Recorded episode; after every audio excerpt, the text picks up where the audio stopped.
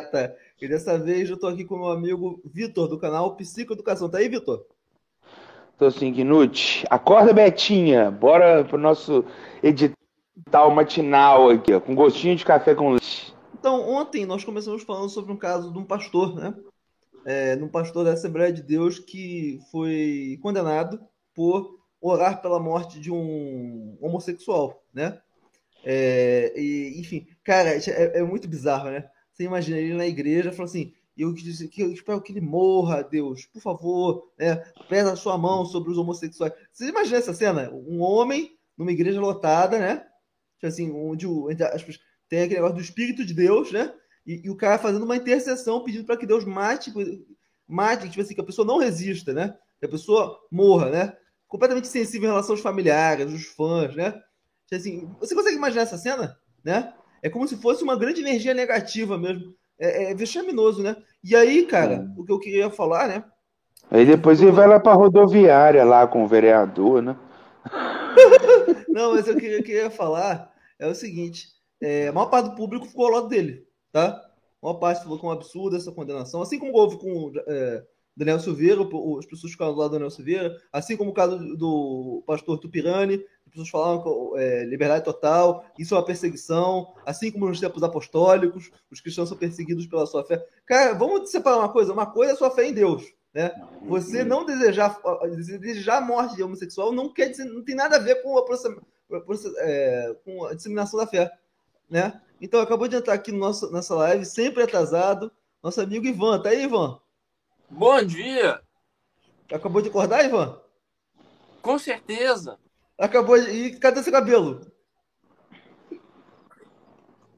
Ele cortou, né, cara? Você cortou o cabelo, Ivan, né? Pois é, aconteceu o seguinte. Tava a esposa de uns personal trainer me mandando mensagem e tal, né? Falando que queria sair comigo e tal.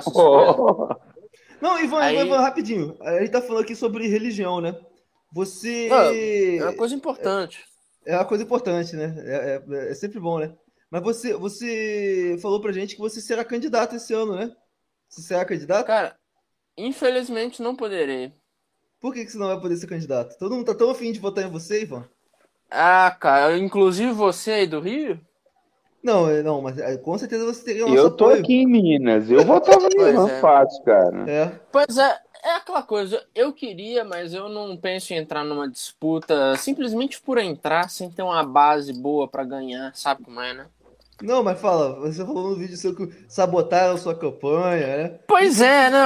O pessoal não queria, sabe? Tinha gente meio querendo outra coisa, aí acabou não dando certo também, só que aí... Não deu pra ter campanha, Ivan. O Nicolas que sabotou, Ivan? Não. O Nicolas, ele... Se você ver a quantidade de merda que o Nicolas fala, ele é quase um aliado.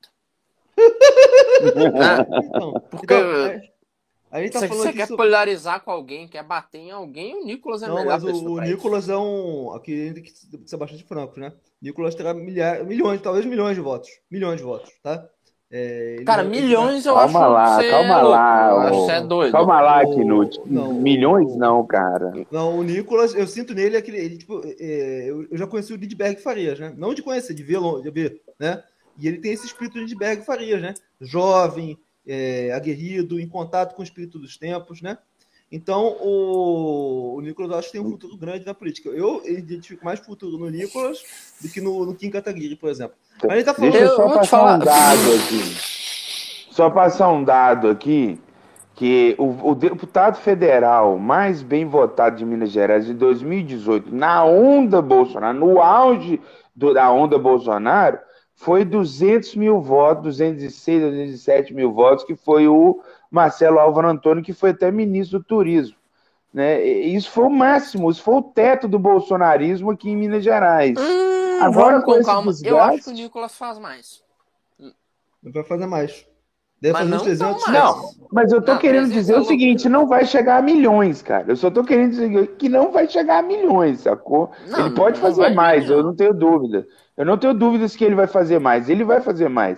Mas milhões que é isso, porra. Sim. Aí tava falando aqui, Ivan, que um pastor, né, evangélico da Assembleia de Deus Foi condenado por orar pela morte do Paulo Gustavo, aquele humorista, né? E aí o público ficou falando assim, isso é um absurdo, liberdade de expressão, né? Como é que pode ser alguém condenado por expressar a sua fé, o cristianismo? Agora a pessoa não pode mais, porque a Bíblia condena os homossexuais, né? Logo ele teria salvaguarda bíblica, né? Para fazer o que quisesse no ambiente litúrgico, né? Ali o ambiente da igreja é inviolável, o Estado não pode, né? Interferir o que acontece dentro de uma igreja. Sua opinião, Ivan, você que é um liberal, você acredita que pastores podem fazer uso, né, do seu ambiente de púlpito para ordenar, para desejar a morte de pessoas públicas? Você acredita nesse nível de liberdade? Cara, eu acho que isso não existe. Simplesmente... Não, pera, vamos ver se eu entendi direito. Um pastor da Assembleia de Deus, ele resolveu rezar pela morte do Paulo Gustavo, do cara que fazia lá o Minha Mãe é uma Peça, né? Eu nunca vi isso. É esse mesmo. Não. Isso é, pra começar, tá tudo errado nessa história. Já é um acinte ter um pastor, um líder religioso fazendo reza pela morte de alguém, assim, alguém inócuo, né? Uma pessoa inofensiva que tava lá só pelo humor, em público fazendo uma merda dessa. Mas aí, daí ele ia ser processado por uma pregação. Existe isso? Não, agora é uma dúvida. A dúvida séria foi da minha parte. Ele foi condenado, amigos. Ele foi condenado. E onde na lei tá dizendo que é proibido você, sei lá, pedir pra Deus que alguém morra? Pelo que eu vi na matéria, ele foi condenado pelo crime de racismo, né? Porque ele negou, né? Foi análogo a racismo. O discurso dele foi considerado análogo a racismo, logo ele foi condenado com a pena de racismo. Eu acho que eu tô entendendo. Então o cidadão, ele, além de fazer, né, de querer que o Paulo Gustavo morresse, ele deve ter feito um discurso recheado de ofensa, de injúria, de sacanagem, né? Deve ter feito um discurso recheado de... Não, mas ele desejou a morte do Paulo Gustavo, que estava internado, desejou uma comoção nacional, né, torcendo para que se recuperasse da Covid, e aí ele falou assim, não, comoção nacional não devia ser motivo para condenar ou não condenar o discurso de alguém, né? Senão isso aqui virou um inferno.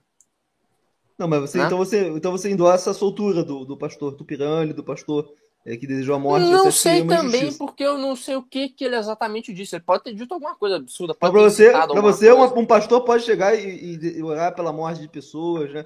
Eu oro pela morte de grupos de étnicos, religiosos, né? E grupos minoritários. Fazer isso publicamente que é o problema, né? Eu acho que tem um grande problema nisso aí ser feito publicamente. Que tem um... Mas você não acha que isso faz fomenta uma divisão social, cara? Fomenta, com certeza. Mas fomenta, e é ruim. Fomenta, é claro que fomenta. É péssimo que isso aconteça. Porque, tipo assim, do mesma forma como, tipo assim, você isso não que sim, isso fomenta a divisão social. Tem um negócio mais macabro ainda, que é o governo poder decidir pelo que você pode ou não rezar, velho. Aí então você acredita que você acredita nesse nível de verdade? O pastor pode chegar lá e falar assim: eu oro pela morte de grupos como judeus, negros, gays, não sei o que, tal, inimigos. Você pode fazer isso. Extremamente problemático. Eu acho você acredita que você pode usar a sua liberdade religiosa para fazer um discurso de ódio? É isso que eu estou querendo dizer. É o que as religiões fazem, né? O tempo todo elas estão fazendo isso. A Igreja Universal tá lá fazendo discurso do mesmo estilo contra a Umbanda, contra a Igreja Católica e etc. Nunca pega nada. Não, uma coisa é você falar que a pessoa vai pro inferno, né? Aí acho que é aceito. Outra coisa é desse jeito. Eles falam disso pra baixo, né? Você sabe que você vai nesse culto, não é só que vai pro inferno, eles falam disso pra baixo. Não, tipo assim, no caso da Igreja Universal, era comum, você é mais novo que eu, né? Mas eu me lembro que no início dos anos 90 e dos anos 80, o pessoal ia para reunião de banda para ter ataques físicos contra grupos de hoje em dia ainda tem isso, não é incomum, não. Não, hoje em dia tem zonas aqui do Rio de Janeiro que os traficantes são evangélicos e expulsam o pessoal de religião afro do morro, entendeu? Existe uma perseguição real hoje no Brasil, em algumas regiões que a gente tem no Rio de Janeiro. Isso é um absurdo, isso é uma completa absurdidade. Não é engraçado, depois eles falam que não, o Estado está nos perseguindo. Quando a única religião que está perseguindo os outros são esses caras, né? Mas, enfim, eu acredito que esse é o tipo mas em contrapartida, vamos falar também, em contrapartida tem um preconceito, uma sacanagem do pessoal contra os evangélicos. Existe um preconceito contra essa parte da população, principalmente vinda de uma certa elite intelectual que considera o culto deles simplesmente estúpido e coisa de ignorante. E tá errado? Olha, eu ainda não morri pra saber qual que é a verdade, então talvez não esteja errado. Né? Eu sou evangélico, mas existe, vamos convir que existem muitos... Tem denominações que são infernais. Não, vamos dar um exemplo aqui, Uma igreja presbiteriana, que eu acho que é a mais benquista, igreja batista, metodista, anglicana, luterana, né? São religiões aí centenárias, né? Essas aí tem um mínimo de respeito. Agora, a igreja de plástico do cara que vende grão de feijão contra a Covid, né? Lá do Valdemiro Santiago, né? Isso é complicado, né? Isso aí é complicado. Óbvio que a gente tem que... olha só. Então, tudo bem. Vou dar um exemplo. Você que é um cara liberal, né? O Valdemiro Santiago, apoiador do presidente aí. Não sei se você votou nele. Você votou no Bolsonaro? Porra! Mas você pode jogar a culpa em mim, porque eu fiz campanha contra o Haddad no segundo turno. Eu anulei lá. Você é do MBL, vocês fizeram campanha contra o Haddad, mas enfim. O Valdemiro Santiago, ele foi lá usando o exercício do púlpito e começou a vender grãos de feijão contra a Covid, né? Ele tá usando o exercício da liberdade religiosa dele para, vamos fazer baixos francos, estelionato. Você acredita com certeza, que o Estado deve interferir nisso? Com certeza absoluta. Tem que interferir, tem que meter o cacete em cima. Sabe por quê?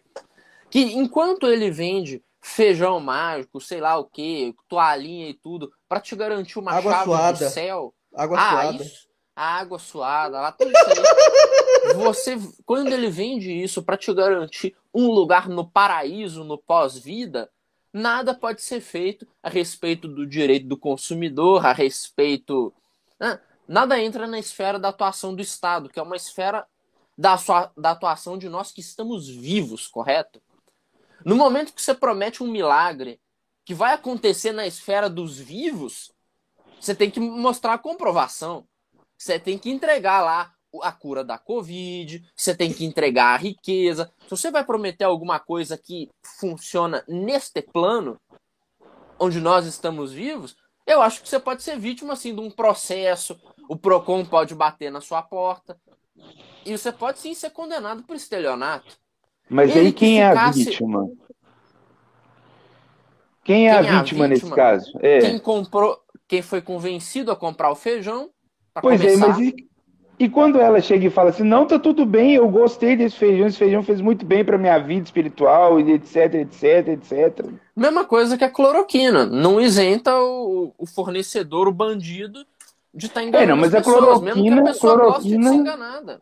Cloroquina, você tá solapando a ciência, que é um negócio que trabalha dentro de um crivo, método científico, outra coisa. Agora a fé, a religião... Você tá solapando a fé, você tá deturpando a fé pra vender um bagulho. Você tá deturpando a fé, mas é uma coisa que ainda não tá atingindo terceiros, como é o caso de desejar a morte de um sujeito só porque ele é homossexual, né? A fé, enquanto ali... Por exemplo, o próprio bispo Edir Macedo, que na minha avaliação ele é um canalha, mas ele já ganhou inúmeros processos onde processavam ele por questão de abuso da fé, né? Abuso da fé. Só que para a fé ser considerada abusada, aqueles que tecnicamente foram abusados, eles devem se sentir abusados. Ele deve falar assim, não, caralho, eu estava dentro de uma espécie de realidade auto-hipnótica, correto? Eu fui induzido a um raciocínio de bolha, fui rebaixado a isso, e agora eu despertei e vi o quanto que eu fui injustiçado e abusado, espoliado por essas teologias da prosperidade aí. Já tentaram processar ele de milhões de vezes, assim, só que aparece um falando que foi abusado e mil falando, não, é isso mesmo, eu gosto dessa água abençoada dele aqui, que a gente água suada. Ele suou e durante ele foi lá no monte, acho que qual é o nome do monte? Monte Sinai. Ele foi lá e pegou o pano umedecido e suou, o bispo, né? Suou e guardou esse suor, esse pano suado, né? E depois quando ele chegou aqui no Brasil, ele falou assim, aqui, o pano suado do Monte Sinai. por R$350. Você acha que o Ministério Público de São Paulo deveria não ter... Nesse caso, o Ministério Público entendeu que tá de boa, né? O pano suado... Uma dúvida, boa. O que ele prometeu que esse pano ia fazer? Curas milagrosas, bênção financeira... O problema disso aí é que foi abstrato. Não, vai te dar uma benção. Não prometeu nada específico. Agora, não dá pra cobrar. O caso do grão de feijão, eu falei assim, você vai ser curado da Covid com grão de feijão. Aí entra uma questão de estelionato mesmo, entendeu? Aí foi direto. Sim, né? É a mesma coisa. Se ele chegasse com esse pano e falasse, ó, você vai passar esse pano aí, sei lá, em cima do capô do seu carro e vai consertar seu carro. Pô, você tem a previsão de um fenômeno e a capacidade de testar isso na realidade. Pega o pano suado, passa em cima do capô do carro pra ver se arruma o motor. Se não arrumar o motor, chicote no lombo dele. Muito simples. Né? Sim. Mas ele é esperto, né? Esses pastores, esses caras são espertos. Eles estão sempre prometendo as coisas de maneira abstrata e tal. Estão sempre com um discurso também, levando sempre pro lado da fé, falando que não, se o pano aqui que você teve a fé que vai funcionar comprando por 350 conto não funcionar, é falta de fé, cara. Você tem que ter muita fé pra comprar um pano suado por 350 conto. De um macho, né? A pessoa dessa não tem falta de fé, velho. Você não pode acusar de falta de fé uma pessoa que acredita que um pano suado de um pastorzinho idiota, ele vai, cara, causar algum milagre. Essa pessoa tem muita fé. Sim. Então, pra você ver, você já frequentou a igreja, Ivan? Não. Não? Já fui ver como eram esses lugares aí. Mas, tipo, não, frequentar... Minha vida inteira foi em igreja, graças a Deus, né? Até as pessoas identificam muito... eu sou um conservador muito religioso. Mas, enfim, eu tava vendo como chegou hoje a igreja evangélica 80% eleitora do atual mandatário, né? Igreja Universal do Reino de Deus, Assembleia de Deus, já fecharam com ele. Igreja Presbiteriana tem a sua cúpula, né? Do seu conselho, pessoas que estão dentro do governo, né? Realmente, além do loteamento que houve com militares, alguns membros de igrejas evangélicas também fazem parte desse governo. Silvio Malafaia também indicou, a Damares, né? Também tem mais influência. O pessoal do pastor Gilmar, lembra? Pastor Gilmar. Não, agora eu vou falar nesse caso, né? Eu conheço um pastor, o pessoal pergunta, Knut, você frequenta igreja aí no Rio? Eu falo assim, olha, eu falo assim, eu não estou com muita vontade de frequentar, mas se eu frequentasse, seria igreja lá presbiteriana, né? Eu sempre falei isso, né? Se eu precisasse frequentar a igreja presbiteriana, que é uma igreja séria, né? Diferente dessas putarias, né? E aí isso acontece. Tem um pastor aqui da igreja presbiteriana da Barra, da Tijuca, que é um cara sério, um cara até que te constrange pela uma certa inocência, aquela bondade de ajudar os pobres, né? Uma coisa até assim, já reparei que as pessoas boas geralmente se dão mal na vida, né? E aí acontece, o pastor presbiteriano... Olha só, o caso do pastor lá que pediu para oração pro gay morrer... Esse caso não deu problema nenhum, tá? Não deu problema nenhum. A igreja ficou do lado dele. Isso aí, a liberdade religiosa, estão nos perseguindo pela nossa fé. No caso desse pastor da igreja presbiteriana aqui do Rio de Janeiro, a mãe dele morreu de Covid, né? E aí, não sei se você se lembra, qual é o nome daquele pastor que era ministro da Justiça, que agora foi André Mendonça, né? Ele ainda era ministro da Justiça na época da negócio da Covid, e ele fez um comentário, né? Não sei se você ficou sabendo, né? Falou que os cristãos tinham que aceitar morrer pela sua fé. Tipo assim, advogando pela cara, os cristãos, ministro de Bolsonaro diz que cristãos aceitam morrer pela fé, né? Então, ou seja, nesse contexto significa o quê? Que tinha lá a questão da Covid, né? E acontece, os pastores estavam fazendo lobby para que os velhinhos pudessem voltar para as igrejas, né? E aí, falou assim, não, os cristãos querem morrer pela fé. Amigo, o pessoal não vai morrer pela fé, ele vai morrer de Covid. E aí acontece, o André Mendonça, para quem não sabe, ele é pastor da igreja presbiteriana, né? E aí acontece, o pastor aqui da igreja presbiteriana do Rio de Janeiro ficou... a mãe dele morreu, né? De Covid, e ele começou a ter discursos contra o Bolsonaro, né? Contra a Cinti, essas... 600 mil mortes, 3% da população mundial no Brasil e 11% dos mortos por Covid. E adivinha o que aconteceu? Né? O gado foi em cima dele, velho. Não, óbvio. Aí não tem como. Aqui no Brasil, você pode desejar a morte dos outros, sua igreja vai ficar do seu lado. Você pode comer a mulher dos outros, sua igreja vai ficar do seu lado. Igual aconteceu com a igreja minha, aqui que eu frequentava. O cara comeu a mulher dos outros, tinha um monte de casa, comia todo mundo e a igreja ficou do lado dele, porque ele é homem de Deus, porque ele tá com ungido. Não toqueis no ungido. Eu ouvi filho da puta falar assim, não toqueis no ungido, ele tá ungido, é o ministério dele, né? Agora, o pastor da igreja presbiteriana aqui, olha só o nível, cara. O pastor da igreja presbiteriana aqui foi expulso, mandado embora por causa da crítica dele ao bolsonarismo, entendeu? Pra você ver o nível da igreja. E olha quem é a igreja mais respeitada, né? Então, enfim... Mas como que você vai levar a sério uma coisa dessa? Depois não tem como levar a sério a igreja evangélica. Como é que você leva a sério toda essa igreja depois disso? Não tem como.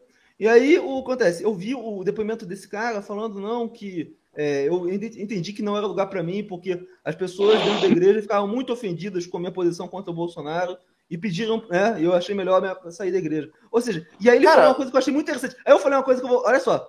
Ele falou que, tipo assim, os pastores, né? Eles não pastoreiam igrejas. Eles são comprados pelas igrejas, entende? Ou seja, o pastor não pode falar aquilo, né? Que é contra a membresia, porque senão eles vão parar de dar o dízimo, né? E ele falou o seguinte, né? Um diploma de teologia serve para quê no mercado? Para porra nenhuma, né? Então os pastores são reféns da opinião do público. Então se o público quer Bolsonaro, mito, a consciência dele tem que ser prostituída, porque do contrário vai morrer de fome. Então muitas vezes você... Que é um completo absurdo. Não, mas olha só, aí você tem que entender, cara. Como vive uma lógica mercadológica, né? Em que as pessoas vão nos lugares porque falam o que querem ouvir, né? Eu vou na igreja tal porque eu quero que o pastor fale o que eu quero ouvir, que eu quero que o pastor fale mal de quem eu não gosto, bem de quem eu gosto. A partir do momento que você vê que o pastor tem personalidade avessa à opinião atual, que os evangélicos são majoritariamente a favor disso aí que tá aí, né? Ele meio que entrou em dissonância, né? E ele realmente foi convidado a se retirar da igreja, né? Não por causa de pecado, não por causa de roubo, né? Não por causa de sacanagem, de polêmica, né? Mas pelo evangelho, né? Então, assim, é muito triste você ver, né, cara? Se Jesus voltasse hoje na igreja, talvez ele fosse expulso, talvez até crucificado pelas mesmas pessoas que dizem amá-lo, né? Eu vejo essa possibilidade como imensa. Porque, veja só, num ambiente, imagine só um ambiente no qual você tem que ser favorável a um bandido estelionatário que destruiu o país ao longo dos últimos 3 anos para proteger a sua família de marginais. Imagine, você, num ambiente religioso, tem que ser favorável a esse tipo de coisa.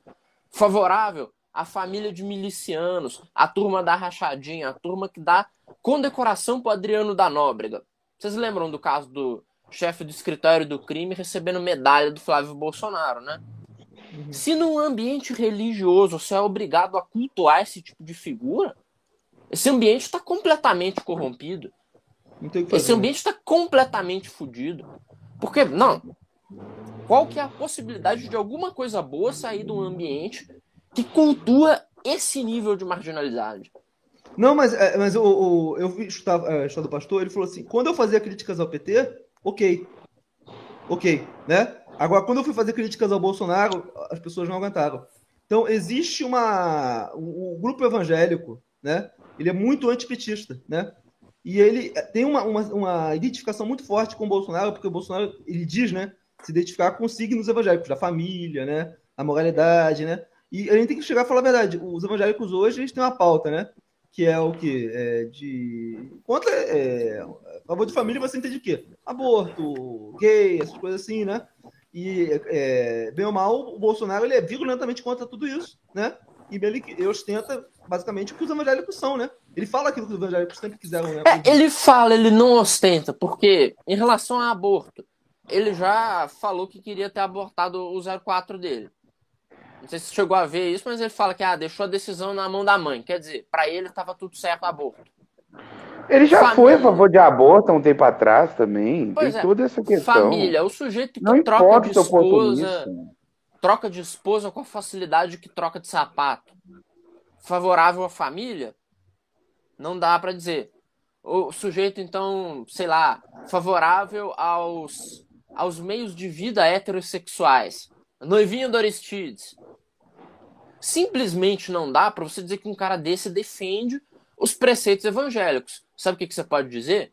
Que ele engana os evangélicos. Isso aí você pode dizer com certeza. Não. Engana. Os evangélicos querem ser enganados. Os evangélicos querem ser enganados. Aí é pior ainda. Os evangélicos são melhores do que eles são. Não, os evangélicos são iguais ao Bolsonaro. Os evangélicos, amigos, eles são iguais ao Bolsonaro. se eles não fossem iguais a ele, eles pelo menos teriam... Não, iguais não. Eles talvez tenham algum nível de hipocrisia, mas se fossem iguais, a gente teria que prender todos, né? Porque o lugar do Bolsonaro é na cadeia. Não. Mas o Bolsonaro, ele é endossado pelos evangélicos. É muito raro eu encontrar uma pessoa evangélica que não seja extremamente partidária do Bolsonaro, que defenda ele de todas as formas. Porque ele é o PT, o PT vai voltar, o comunismo vai fechar as igrejas, não sei o que, tal. Então, existe realmente uma síndrome de perseguição entre os evangélicos, né? De achar que o Bolsonaro é o Messias enviado de Deus. Eu estava vendo aqui um evento aqui no Brasil, né? No Rio Grande do Sul, né? Foi feita uma estátua para o Bolsonaro, né? Provavelmente festejando o pleno emprego, a melhora nos índices de saúde, de educação, de violência. O povo brasileiro resolveu parabenizar o Bolsonaro pelos seus grandes feitos, né? Por ter melhorado a economia, por ter acabado com a corrupção, né?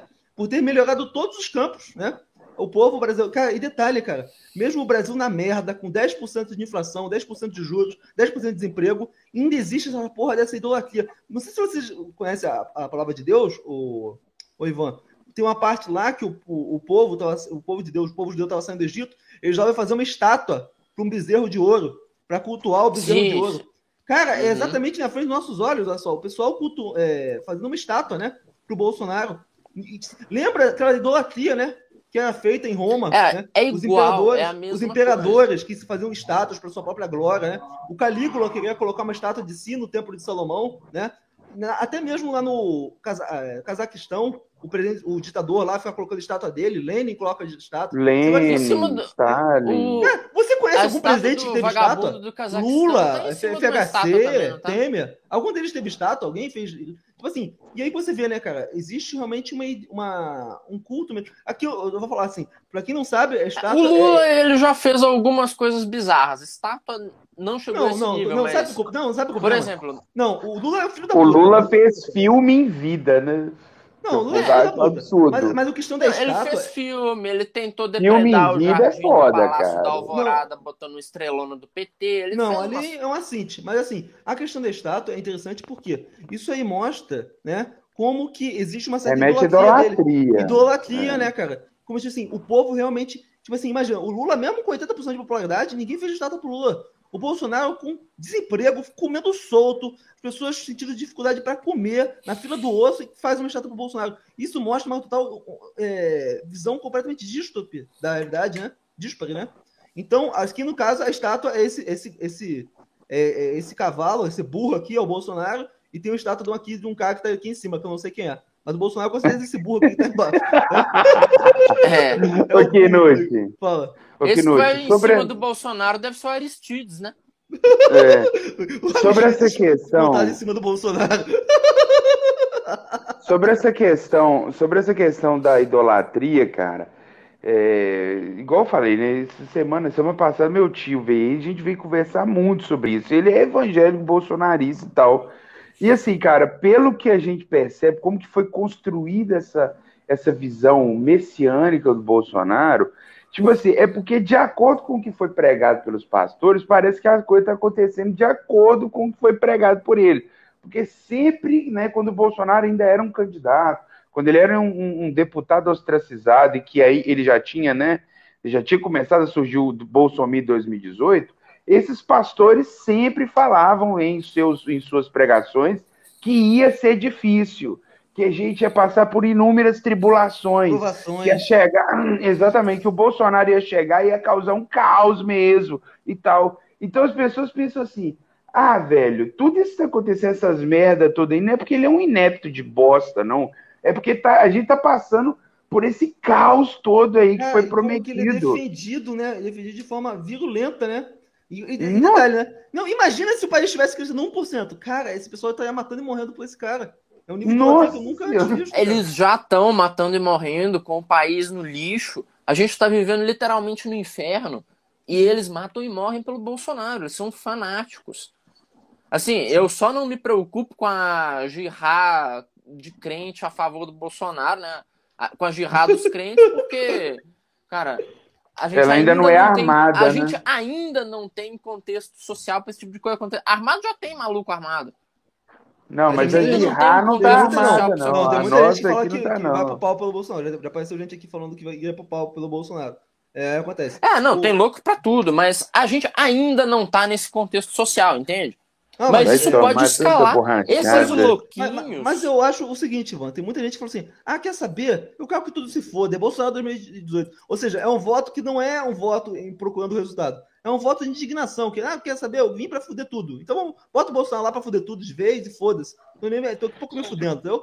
Eu vejo muito isso. Acho que essa é uma boa explicação para essa idolatria em relação ao Bolsonaro. Não é um voto, tipo assim, pelo que ele fez, né? É pelo que ele é, porque ele representa a identidade brasileira, a brasilidade, né? Sim. Tentativa de fazer um voto contra o sistema, por exemplo. Eu vejo que muita gente que ainda tem esse voto antissistema fala em votar no Bolsonaro. É contraditório? Sem dúvida que é contraditório, afinal de contas. O cara que entrega o governo pro centrão, faz tudo de acordo com a vontade desse tal sistema, ele não pode ser um candidato antissistema. Não, porque os outros acham, Ivan, que ser contra o sistema é fazer as bravatas e a lacração que ele faz, é chamar o Xandão de canalha e tal. Os caras acham que ser contra o sistema é isso, velho. Olha pra você ver tamanha pobreza intelectual desses caras. É, cara, que eles não veem o acordo. Os acordos falam, ah, mas esses acordos é pra ele governar, ninguém governa seu centrão. Cadê a porra do governo? Sim. Porra. Então, já deu um ano aí pro centrão já. Mas então, Ivan, eu trouxe você aqui pra gente comentar sobre esse evento aqui que aconteceu ontem, né? Teve uma reunião lá na sede do PSB, né? Na qual houve uma festividade, né? Em relação à promulgação lá da candidatura do Lula, né? Com o Alckmin de vice, pelo PSB, né? Em determinado momento, inclusive durante esse evento, militantes do movimento do qual você faz parte, né? O Movimento Brasil, né? Livre, né? Isso mesmo. Pegou um carro de som, né? Pra ficar fazendo baderna lá de fora do evento, né? Qual foi a baderna? Quebraram alguma coisa? Eles pegaram um som alto pra evitar que as coisas... Tipo assim, causando baderna, porque... Tipo, as pessoas estão ali no evento para escutar uma coisa, mas os caras colocam um barco de som do lado de fora. Tocando o áudio do Geraldo Alckmin esculachando o Lula, né? Sim. Não deixa de ser engraçado, né? Que o Alckmin falou que o Lula tá na cadeia, que é o cara que quer voltar à cena do crime e tal, e tava lá o Alckmin abraçando o Lula dentro do evento. Sim. E aí... Sem que nada na conjuntura do país tivesse mudado, né? O Lula continua sendo criminoso. Claro. Né? Aí acontece. Então... Aí acontece. Em determinado momento, né, o pessoal fica vendo, né, o hino socialista. Eu não vou tocar aqui o hino socialista porque eu acho do extremo mau gosto, né? Você não gosta, não, do hino da Internacional Comunista, não? Não. Pessoalmente, eu acho de extremo mau gosto o hino, né? Mas é gostoso, você gosta? Não? Você gosta? O pessoal aqui deve adorar. Eu não vejo a menor graça nesse tipo de coisa. Hino de comunista, mano. Aí o pessoal... tá lá, aí estão aqui saudando o hino do Internacional Socialista, o Alckmin lá, né? Aí o Alckmin, né, o Lula, né? Aqui saudando o hino da Internacional Socialista, né? Quero saber sua opinião, o Alex. O que você acha disso aí? Alex, não, Ivan. Quem é Alex, mano? Não, legal que ele falou um nome russo também. Ele falou um nome russo, mas não foi. Alexei. Fala aí, Ivan. Tá certo, né? Olha só, eu achei isso aí maravilhoso, eu achei esse evento fantástico, sabe por quê? Porque as pessoas que viram isso aí, agora tem um material farto para essa turminha de pseudo-intelectual, de feminista, sabe? Aquela gente que gosta de atacar a direita falando, ai, vocês têm medo do fantasma do comunismo, não sei o quê, ai... Você acredita que o comunismo vai voltar? O Lula não vai trazer o comunismo, não. E tá lá o cara cantando o hino do comunismo. O cara fazendo evento com o hino do comunismo. Qual que é a próxima parte? Confiscar uma parte da nossa produção em nome do comunismo? Paredão em nome do comunismo? Mandar meu dinheiro pra Venezuela em nome do comunismo? Porque realmente... falar, o Lula não é comunista, o PT é moderado. Os caras estão lá cantando o hino do comunismo, os caras estão lá cantando o hino da atrocidade responsável por dezenas de milhões de mortes. Os caras estão lá cultuando a ideologia mais nefasta da face da terra. E eu sou obrigado a achar que essa gente é moderada? tem a menor chance de eu achar que esses idiotas são moderados, são psicopatas, são comunistas, psicopatas. E não só eu acho isso. O resto da população normal, que pode não estar gostando do governo Bolsonaro e cogitar votar no Lula, vai ver isso aí e vai falar o quê? Cara, não tô gostando do Bolsonaro, mas esse maluco aí, ele tá tocando o hino do comunismo. O que que o Lula quer com esse tipo de coisa? O Lula provavelmente quer reeleger o Bolsonaro, é isso? Vocês têm esse sentimento também? Porque fazer isso, cara, é falar de aborto, é exaltar MST, é cantar o hino do comunismo junto com o Geraldo Alckmin. Vocês acham que isso aí vai atrair o eleitor mediano em alguma instância? Deixa eu fazer uma pergunta provocativa para o Ivan. Ivan, tudo bem que isso que você colocou aí vai fazer um efeito, obviamente, dentro da cabeça do gado, né? Ah, o Lula vai querer implantar o comunismo, o Lula vai estar cantando Internacional Socialista, ele vai dar um golpe, vai ter a revolução do proletariado, o patriarcado vai cair, etc, essas coisas.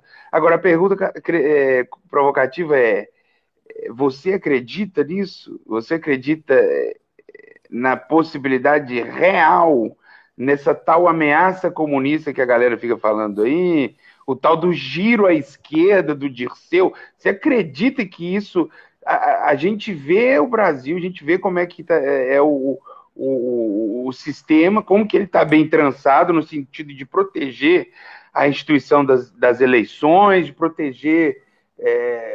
dentro dessa ideia do sistema de freio e contrapeso da democracia brasileira, né?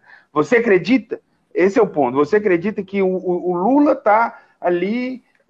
não é um pano de fundo que cumprimenta o socialista de uma forma alegórica. É uma coisa real, oficial. Se o Lula voltar, talvez pode ser a última vez que a gente vai votar para presidente, de uma forma democrática mesmo, contemplando ali todos os candidatos, etc. Eu quero saber agora de você, dentro disso aí, você fazer a abstração de como que o gado vai entender isso aí, eu concordo 100% com você, o gado acredita mesmo, mas você, sabendo do seu conhecimento sobre a totalidade das nossas estruturas democráticas, a totalidade do nosso regimento político que dispõe sobre os poderes, você acredita nisso? Sem chance, ele não vai chegar ao governo e instaurar o comunismo, fazer isso aqui virar uma pátria bolivariana, sabe? Chega o Lula, pega a faixa presidencial, aí derruba a bandeira do Brasil e põe a bandeira da União Soviética no lugar. Não, isso não vai acontecer. Não existe essa fantasia maluca. O que vai acontecer é o seguinte, ele vai aparelhar as instituições para fortalecer a ele e aos seus amiguinhos, aos seus aliados políticos, aos oligarcas aliados a ele, igual ele fez no seu primeiro ano, só que agora, com certeza, com muito maior intensidade e com precedentes absurdos. Ele vai utilizar o que ele puder das instituições do Ministério Público, da Polícia Federal, para perseguir opositores? É claro que vai. O Bolsonaro, ele abriu o precedente. O Bolsonaro, ele abriu a porteira da intervenção na Polícia Federal, ele abriu a porteira na intervenção na PGR, no Ministério Público. Nem o Lula teve coragem de fazer a palhaçada de indicar nome fora da lista tríplice para a PGR. O Bolsonaro foi lá e indicou, botou o Aras. O Lula, ele vai entrar com toda a capacidade de cometer atrocidades no governo, mas ele não vai instaurar o comunismo, até porque ele não é uma pessoa ideológica. Ele não atua na lógica ideológica de que, vou aqui instaurar o comunismo, porque aqui eu tenho, sei lá, o sonho da pátria grande. Não, ele vai fazer tudo para fortalecer o seu grupo político e sua oligarquia em detrimento dos outros. Vai perseguir? Vai, mas não vai ser perseguição igual, sei lá, perseguição da KGB, esse tipo de coisa. Não, o que a gente vai ver, sem dúvida nenhuma, vai ser o Lula, a turma do PT, usando o aparato do Estado para perseguir vozes dissidentes dentro da esquerda, principalmente, para perseguir aqueles que dão trabalho ao governo, ou seja, a turma do tipo Kim, que gosta de ficar denunciando, com certeza vai ter problema. Você acha que, por exemplo, nós que somos oposição... Como que ele conseguiria perseguir o Kim? Isso que eu queria saber. Como que ele vai perseguir a gente? Fala pra mim. Como ele vai perseguir a gente? Isso. Cara, eu te falar uma coisa. O Kim é facílimo de perseguir. Você indica um pau mandado para a Procuradoria-Geral da República espera o Kim falar alguma coisa que gere uma mínima polêmica e já diz que o sujeito tem que ser caçado. Isso não é perseguição? Ou então... É, mas isso aí tá rolando até com o governo Bolsonaro, né? Eu só acho que eu espero alguma coisa diferente do governo Lula. Outra coisa que pode acontecer... Você lembra o caso dos 400 milhões que um promotor, um bolsonarista, resolveu dizer que o MBL lavava R$500 milhão em superchat? Uhum, eu lembro. O cara mandou essa, e aí junto veio a mídia bolsonarista, que é infinitamente mais frágil do PT. Graças à nossa democracia, ninguém foi preso de fato, condenado, né? Porque... Não, só destruíram a vida da Ayan, tá de boa. Não, mas Ivan... Na época do PT, que tinha lá o movimento do impeachment, lá, que todo mundo aqui fez parte. O PT fez alguma coisa parecida com isso, ô Ivan? Não, o PT não conseguiu fazer nada parecido. O PT já esteve no poder, Então, e o MBL já atuou com o PT no poder. Então, amigo... Com o PT fraco, né? A gente começou a atuar quando o PT estava caindo. O PT agora vai entrar com o país com recessão. Você acha que ele vai entrar forte? Não. O país pode estar com recessão, mas o PT vai estar no seu boom político. Existe uma diferença. Você não pode pensar que é tudo economia. Você não pode achar que se a economia tiver uma merda, o governo vai estar fraco. O Bolsonaro, ele está nos seus melhores momentos de popularidade, nos seus melhores momentos de articulação. Atualmente a economia nunca esteve tão merda no governo do Bolsonaro. Você não pode resumir tudo a economia, achar que a economia vai mal, o governo ele não vai ter popularidade para fazer nada. A economia está péssima e os apoiadores do Bolsonaro estão mais fanáticos. Ele está começando a encostar no Lula na pesquisa, né? Então não dá para resumir tudo a economia. Messiânica, né? O Bolsonaro tem essa pegada messiânica. O ponto que eu penso é o seguinte, isso eu já até coloquei como opinião minha aqui em outros programas, né? O Lula vai voltar e muito acredito que ele vai ter a força total com que ele renasceu da cinza, é a Fênix.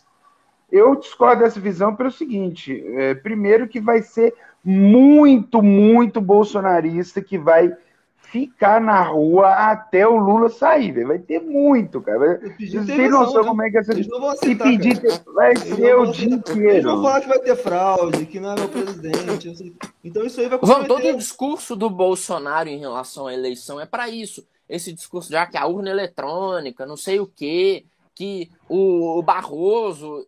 Todo esse discurso do Bolsonaro é para conseguir levantar uma massa na época da eleição. Por causa dele perder, ele conseguir fazer um caos. Talvez seja a última cartada dele. Ou então para jogar um descrédito no processo eleitoral, para tentar algum tipo de manobra, igual eu estava falando esses dias, de que suspender a eleição. Que porra é essa? Que absurdo é isso? Quem tá falando isso? Falando que vai suspender a eleição por causa de falta de confiabilidade. Tá. Militar lá com o Barroso. Ele não vai suspender o caralho. Esse cara devia estar preso. Um vagabundo desse devia estar preso, tomando 50 chicotadas no lombo por dia. O que o cara fala? O cara vem falar, vamos suspender aqui a eleição. Ele pensa que é quem? A porra do Hugo Chávez? Filho da puta do caralho. É porque eles vivem sobre essa parada, nós ou eles, inimigo existencial. Então eles vão fazer de tudo para se manter no poder. Então, amigo, já aconteceu ontem, né? Inclusive o MBL fez várias postagens acerca disso. Foi preso, né? O Axel Holanda, né? Que foi um falso entregador de aplicativo, né? Que matou um cara porque envolveu lá com uma mulher e o cara tinha 10 passageiros pela polícia, mas estava solto, né? Mas o que eu achei interessante, né? Que foi vários comentários de mulheres, Ivan, né? Falando, ele foi preso, prende ele aqui em casa, né?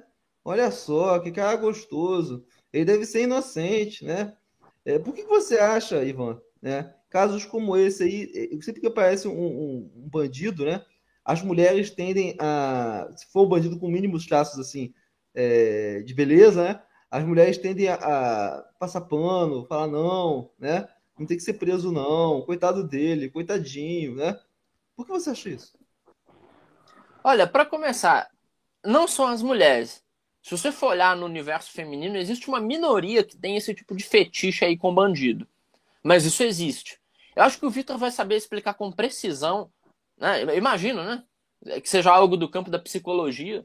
Mas o que acontece é que realmente você vê Maníaco do Parque, esse filho da mãe aí, Lázaro, o Ted Bundy também, que é um maluco, um vagabundo notório, recebia dezenas de cartas aí de admiradoras, de fãs, aquele outro desgraçado do Charles Manson. O que mais tem é verme recebendo cartinha, recebendo mensagem de admiração de mulher burra que cultua esse tipo de coisa. Mas existe, sem dúvida alguma, algo atrativo nessas personalidades, que eles são vistas como personalidades fortes. É claro, isso aí é uma completa distorção daquilo que é força. Porque você pegar uma arma, que é um negócio, você precisa fazer a força de 1 grama para puxar um gatilho e matar alguém rendido, você não é forte, né? Você é o quê? Você, no máximo, se o outro tiver armado também, você tem um saque mais rápido ou uma pontaria melhor. Mas é isso, porque os caras vão... Esse Axel, por exemplo, esse vagabundo é tão vagabundo que a mãe dele não deu pra ele um nome, deu pra ele um vulgo, né? Essa porra não é nome, Axel, como é que fala o nome desse desgraçado? O maldito não tem nem nome, o maldito já nasceu com vulgo. Aí ele vai e mata um cara desarmado com 4 tiros. Você vai achar que um indivíduo desse é uma imagem de força? Só se você for idiota. Mas as mulheres que realmente cultuam esse tipo de figura são idiotas. São estúpidas, não dá pra dizer outra coisa. Você pode, sei lá, até mandar pra associação de marmita de cadeia e falar que, sei lá, eu tô sendo preconceituoso contra elas. Tô mesmo, cara. Se você acha que alguém é bacana, é maneirão porque mata um sujeito desarmado, porque comete latrocínio, você é um lixo de pessoa, você é um lixo humano. Você não é nem gente, você é um idiota, um imbecil, tem que se fuder. E é o que costuma acontecer, né? Tô falando, esse pessoal que cultua esse tipo de vagabundo tem que se fuder, acaba se fudendo, né? Você sabe o que acontece quando essas minas aí, elas se envolvem com traficante, bandido, assassino, psicopata. O final nunca é bom, o final sempre é negativo. E, sinceramente, pra mim, que seja negativo mesmo, que se lasquem. Quero que se dane. E é isso. Bandido bom é bandido morto, Vitor? Cara, acho que não, né?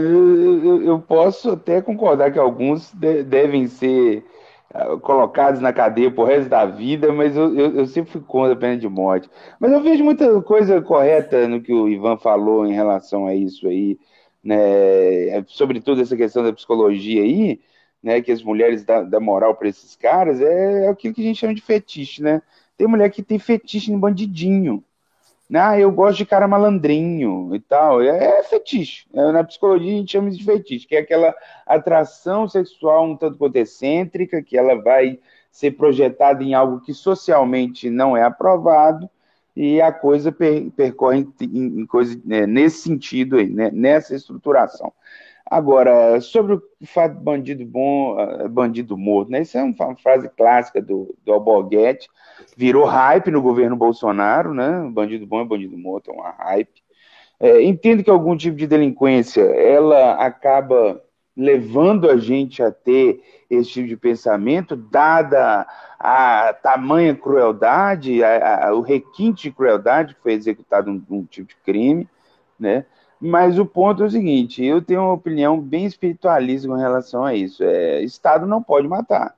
Se o Estado está conferido a matar, assim, né, ele vai sair matando todo mundo. Né? Tem um monte de gente aí que no próprio corredor da morte mesmo, tem muito inocente ali que estão ali desesperados, querendo provar seu ponto, e vão ser executados, né? Por causa que juridicamente eles não conseguiram fazer uma reviravolta, ou então as provas que levam a pessoa a uma decisão favorável, elas não são robustas, né? E ocorre toda essa situação. Mas o fato é que o bandido bom e o bandido morto, ele tá aí, veio para ficar, né? Ele veio para ficar. Vamos ver, se for cultuado bastante, eu até nem acredito no avanço da pena de morte aqui no Brasil, né? Mas isso vai depender se essa onda do Bolsonaro ela vai se consagrar agora em 2022, né? A gente torce para que não, mas ele já está crescendo, né? O Moro saiu do jogado e ele está crescendo. Isso para mim é assustador, para algumas outras pessoas isso é aceitável. No final das contas é aquilo ali, né? O tempo é a mãe da verdade. Vamos esperar o tempo passar e a gente vai ver o que acontece. Se o Brasil quiser mais disso, vai ter mais disso, né? É só isso. Aí acontece. Mas eu só vou pontuar algo, né? Que é o fato dele ter tido várias passagens pela polícia e tava solto, né, cara? Isso mostra a completa infiabilidade. Por exemplo, ser preso não é fácil. Você já foi preso alguma vez, Ivan? Não, mas também não cometo crime, nunca roubei nada. Tá. Então ser preso é fácil. Pra você ser preso, você tem que fazer muita força pra o policial levantar da cadeia e correr risco de vida pra te prender. Você tem que fazer muita coisa pra ser preso, né? Aí o cara vai lá, vai ser várias vezes preso. Só que como a gente vive num sistema penal, né, influenciado pelo esquerdismo, e aqui eu gostaria até de fazer uma consideração um pouco mais elevada, né? De fato, eu acredito que as cadeias deveriam... Só quem devia estar na cadeia é quem tivesse cometido crimes contra a vida, na minha visão. O resto deveria cumprir outros tipos de pena. A reclusão da liberdade é algo que deve ser... muito custoso para o Estado. Como crime contra a vida?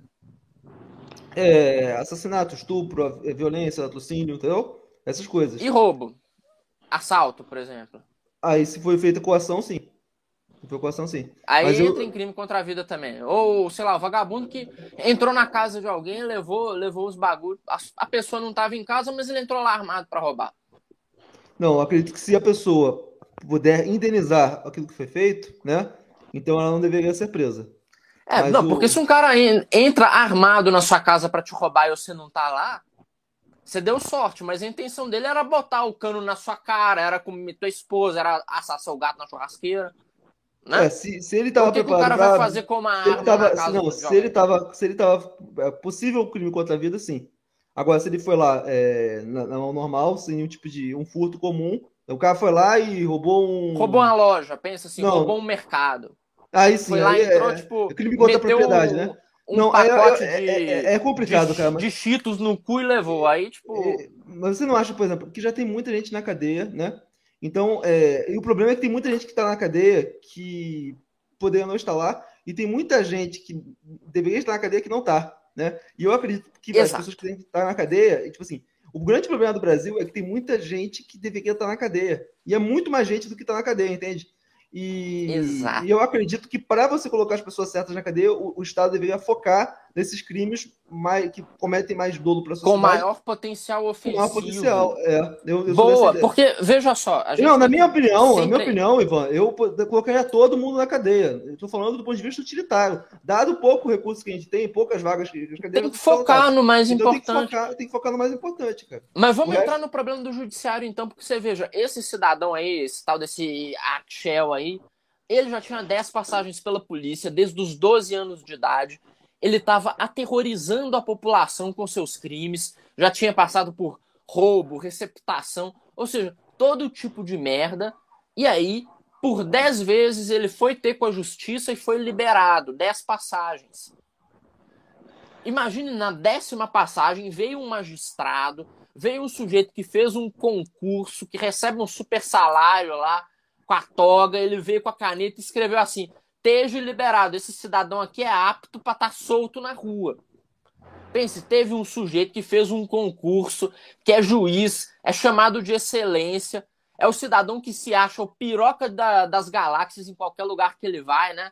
Ele acha que é o maluco do falo de adamantium porque é juiz. A mãe dele deve falar: "Nossa, meu filho é juiz, que lindo". Este boçal, ele soltou o meliante depois de 10 passagens, pro meliante assassinar um jovem indefeso com 4 tiros. E não vai pegar nada pra esse cara, não vai pegar nada pra esse boçal. Vai ficar tudo bem. É mais capaz pegar pra mim, que tô chamando ele de boçal. É mais capaz eu ser preso por chamar esse cara de boçal. Esse discurso aí trivial, qualquer bolsonarista pode fazer... Não é discurso trivial, é um discurso... Existe um problema no judiciário. O judiciário, ele colabora com esse tipo de vagabundo e nada acontece. Absolutamente nada acontece. O judiciário brasileiro está totalmente corrompido. E eu posso te falar uma coisa? Vamos entrar no bolsonarismo agora. Quando o Bolsonaro, ele fala que o STF ele quer dizer que o STF é do demônio. Aí eles vai e soltam o Lula, que cometeu uma miríade de crimes imensurável, e querem meter 8 anos de cana um cara que xingou o STF. O Bolsonaro se fortalece nesse momento. Sim, porque a pessoa normal vê isso pensa, pera aí, o Bolsonaro é ruim, mas esse STF tá passando de todos os limites. Sim. Ou mesma coisa, o discurso do bandido bom é bandido morto, o discurso do linchamento, o discurso que é um discurso que prega a anomia, esse discurso ele é fortalecido quando você vê um vagabundo desse sendo liberado 10 vezes. Qualquer pessoa que vê um vagabundo desse sendo liberado 10 vezes para cometer um latrocínio, ela pensa, ah, vamos pegar esse cara, vamos amarrar ele num poste, vamos açoitar ele até morrer. Sim, isso é óbvio. E eu não vou condenar as pessoas que vão pensar isso. O que é interessante a gente debater aqui, Vitor, é tipo assim, dada as obviedades que o Ivan já falou, que todo mundo já sabe, né? Qualquer pessoa que não seja de esquerda concorda com isso aí, porque tem gente de esquerda que discordaria, né? Aqui provavelmente não tem nenhuma. Agora, é o seguinte, como que a gente faz a melhora disso? Muito fácil falar assim, ah, não, o juiz que liberou o bandido é culpado pelas mortes do bandido. Quem foi aqueles chavões, né? Quem poupa o lobo, sacrifica a ovelha, né? Aí acontece, mas o negócio é o seguinte, para mudar a situação, é preciso mudar uma estrutura, que precisa passar sobre uma releitura do Código Penal, né? E por uma mudança no sistema prisional, entende? Porque se ele ficar falando o discurso moralista, utilitarista, de bandido morto, não vai mudar porra nenhuma, né? As cadeias vão continuar lotadas, o Ministério Público vai continuar indicando para os juízes, olha, a cadeia está lotada, evitem mandar mais gente para cá. Aí o juiz, eu sei isso porque eu já conversei com o juiz. Você já conversou com o juiz? Ô, Ivan, você já conversou? Sim, com o juiz? Eu sei o que acontece. O que ele falou para você? Que ele falou assim, olha, eu faço quando a gente recebe ordens de que o sistema prisional está lotado, nós tentamos abrandar as penas. Então ele fala abertamente. Sim, eles fazem isso. Ele fala abertamente. Então a culpa é dele, né? A culpa é dele? Pode falar que a culpa é dele, mas a culpa é do sistema. Não, a culpa não é integralmente dele. A culpa é do sistema prisional, a culpa é do Ministério Público, a culpa é da legislação ineficiente, a culpa também é, sabe do quê? Do próprio sistema judiciário que não consegue julgar com a celeridade necessária pessoas que já deveriam estar soltas, que não consegue julgar os verdadeiros bandidos, sabe? Isso é um grande problema. Você tem gente na cadeia que tá lá há anos sem julgamento. Isso aí é absurdo. E tem gente solta que estava precisando passar por um julgamento com urgência. É porque o sistema é lento, o sistema é sobrecarregado. Esse é o problema. O judiciário no Brasil ele é um absurdo, porque é um país que tem uma quantidade colossal de advogados, de magistrados. Você tem uma vara para cada possível contravenção, para cada possível controvérsia social, você tem uma vara diferente. E não conseguem resolver a quantidade de processos e de BO que tem no país. O sistema inteiro corrompido, o sistema está inteiramente errado. Mas o super salário de todo mundo envolvido no sistema está caindo em dia. É falta de prioridade. A prioridade do Estado brasileiro é remunerar essa turma, não é resolver o problema. Tá, então como é que resolve o problema, Bill? Identificar o problema até que a gente identifica. Como é que a gente resolve? Você falou uma coisa boa, dá prioridade para crimes com potencial ofensivo. Botar essa coisa na frente da fila, botar essa coisa na frente da fila da prisão. Dá prioridade para prender esse tipo de crime com potencial ofensivo maior em detrimento daqueles que têm baixo potencial ofensivo. Por exemplo, um maluco que tá lá usando droga e tal, que tem lá sua droguinha, sua reserva de droga. Não é o Pablo Escobar. Você acha que esse cara tem que ser enjaulado, preso? Não, do ponto de vista moral, sim, mas do ponto de vista utilitário, não. No ponto de vista utilitário. Dentro das 10 passagens, dentro das 10 passagens do...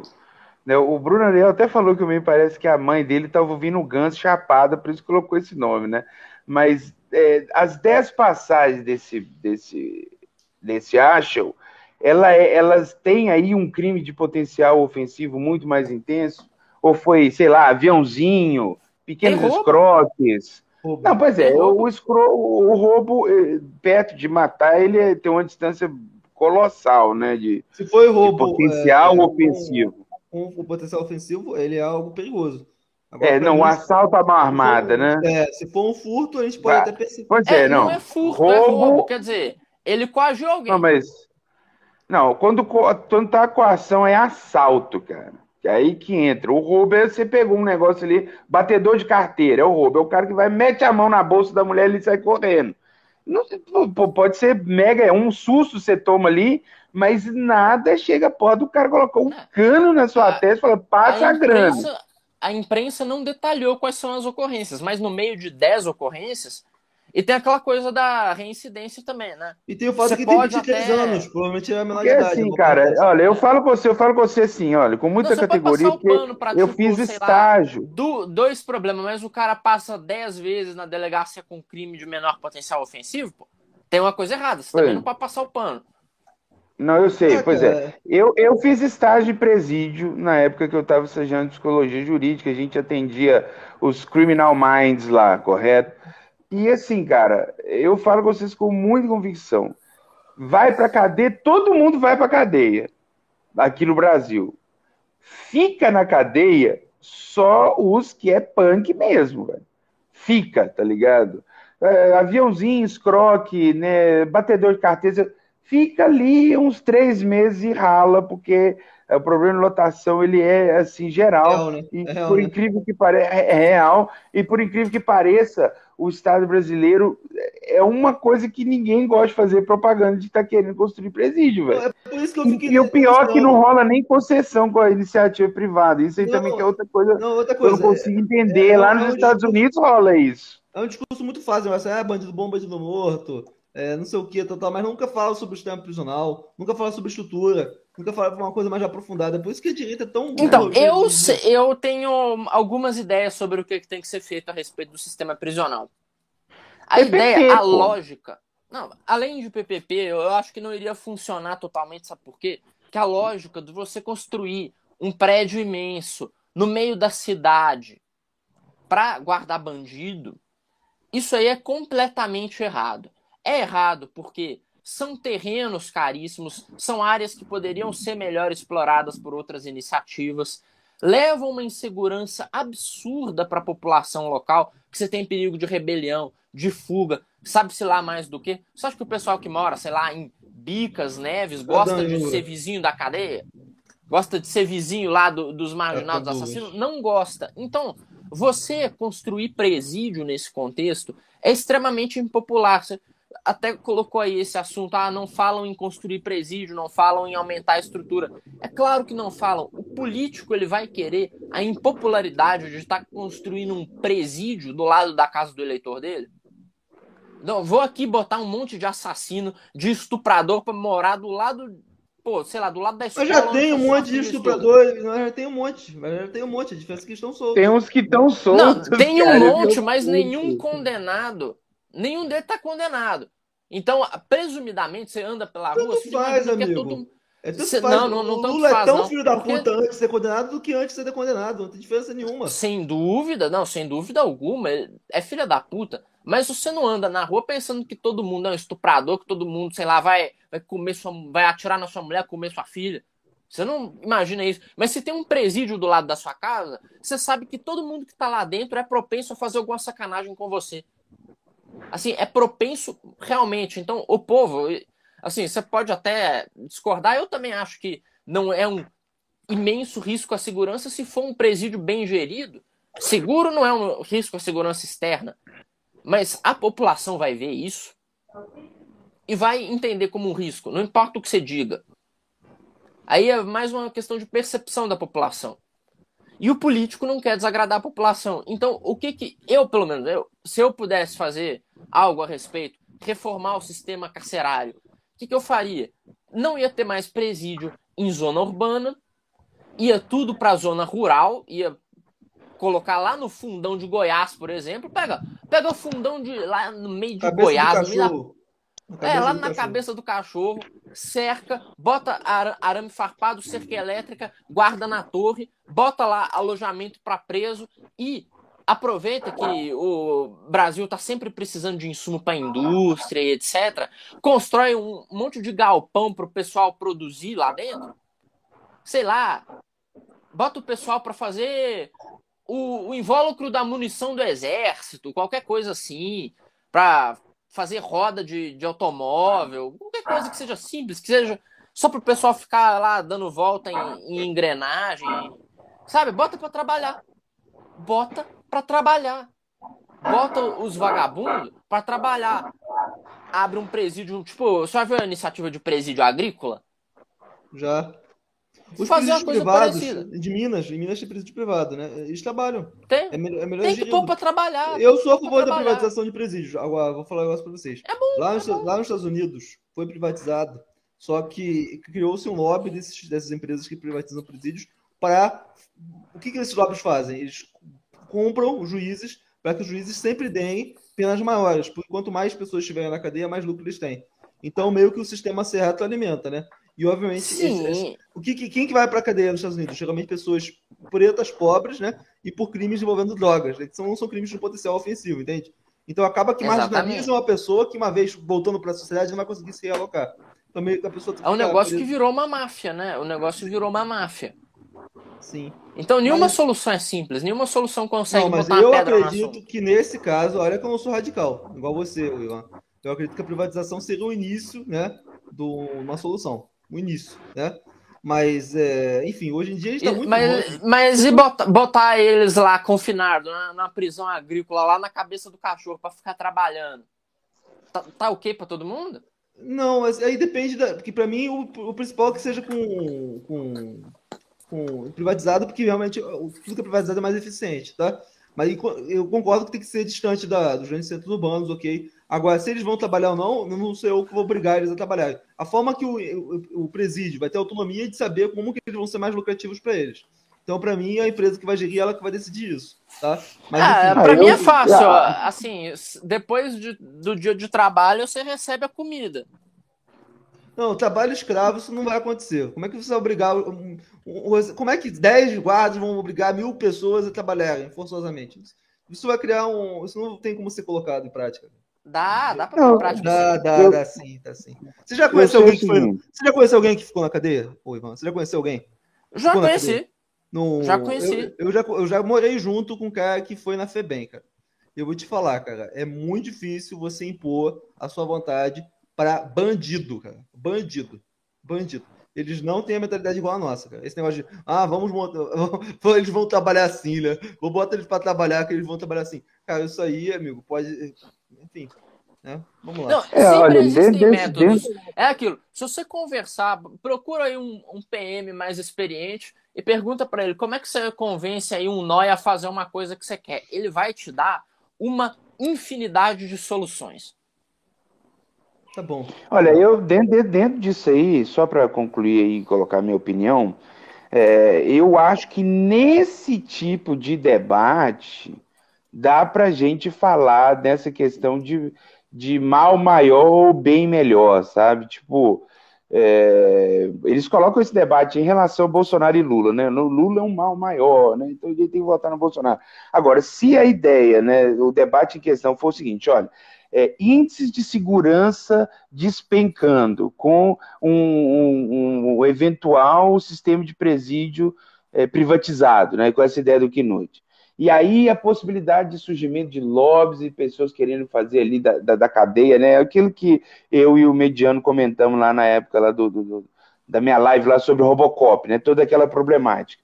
Eu acho que nesse caso é um bem maior, um bem maior em questão, que é o índice de criminalidade diminuindo e a sociedade contemplar de uma certa harmonia social, né? A patologia social sendo controlada e ela contemplando isso aí. Eu avalio que nesse caso dá para a gente discutir sim e colocar isso aí na pauta, a privatização dos presídios, né? E se começar o lobby, que seja efetiva, então, uma fiscalização que seja efetiva, o reparo aí para fugir, né, para não macular também a livre iniciativa, o capitalismo e todas essas questões, né? Mais ou menos por isso. Mas olha só, cara, nesse ponto o Bolsonaro tem uma forte vantagem, sabe qual? Ele é extremamente demagogo, né? E ele fala assim, bandido bom, bandido morto. E eu vou falar um negócio para vocês. A maioria da população brasileira concorda com isso. E se ele pudesse colocar em prática, colocaria em prática. Mas é morrer inocente. Foda-se, o importante é matar bandido, entendeu?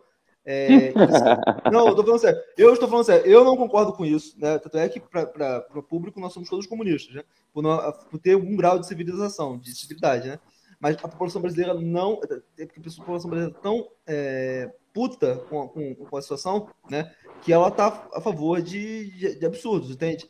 Então, a gente tem que levar em consideração que o Bolsonaro, ele tem essa lógica do absurdo, da brasilidade. Isso, entendeu? Que não tinha há quanto tempo que nós três estamos aqui discutindo sobre reforma do sistema carcerário, sobre reforma judicial. Há quanto tempo a gente está discutindo isso aqui? E a gente ainda não chegou na solução definitiva. Porque é um tema complexo, mas o Bolsonaro chega e fala, tá ok, bandido bom é bandido morto, acabou. Dá arma pro povo, dá arma pras crianças. É a solução dele. Mas é uma solução que as pessoas incautas concordam. Elas conseguem... É claro! Então, para elas, ele falou assim, não, você não é a favor de pegar... Porque o povo gostaria de pegar lá o Carandiru, né? E metralhar todo mundo, jogar uma bomba em cima, né?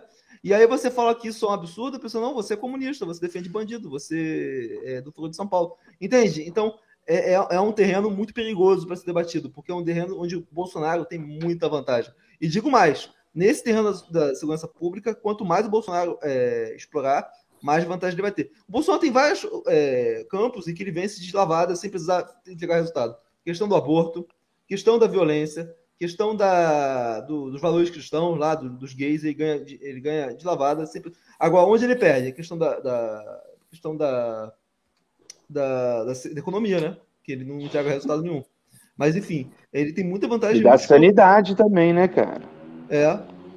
Mas, enfim. Ele tem um discurso extremamente delirante, maluco, ele não é são. E, cara, loucura incomoda, velho. Incomoda. Mas, na moral. Ô, Ivan, eu vou fazer uma pergunta pra você. Às vezes, eu sou cercado da maior parte das pessoas que eu convivo são bolsonaristas. Tipo, 95%. A maior parte, assim. Não sei se você... Porque você é militante de movimento político, então você talvez tenha um meio social mais sadio que o meu. Mas, assim, não sei se você já reparou. Às vezes eu me sinto que eu tô ficando maluco, entende? Tipo assim, caramba, todo mundo... Ou tá todo mundo maluco, ou eu tô maluco, né? Ou, de qualquer forma, eu tô ficando maluco, né? Né? Mas, assim, às vezes você percebe que, tipo assim, o Brasil abraçou o absurdo, às vezes você fica questionando sua própria sanidade também, quando você vê o Brasil aderindo a isso de forma fanática. Não, porque eu sei o seguinte, aliás, isso é um conselho para todo mundo. Se você vê todo mundo elogiando a roupa do Rei Nu, não significa que você é idiota.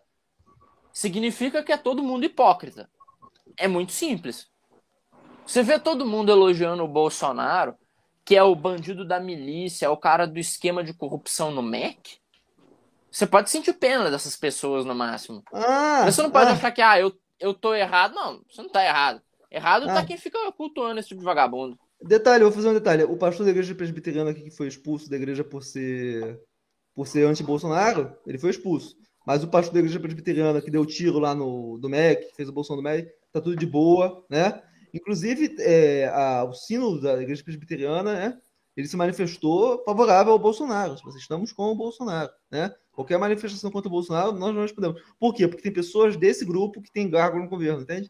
Ou que recebem verba de fundações. E aqui eu vou falar um negócio para vocês, que talvez vocês não saibam, né? A igreja evangélica tem uma forte influência dos Estados Unidos, né? Tem muitas fundações americanas que dão dinheiro, bala na agulha de pastores, tá?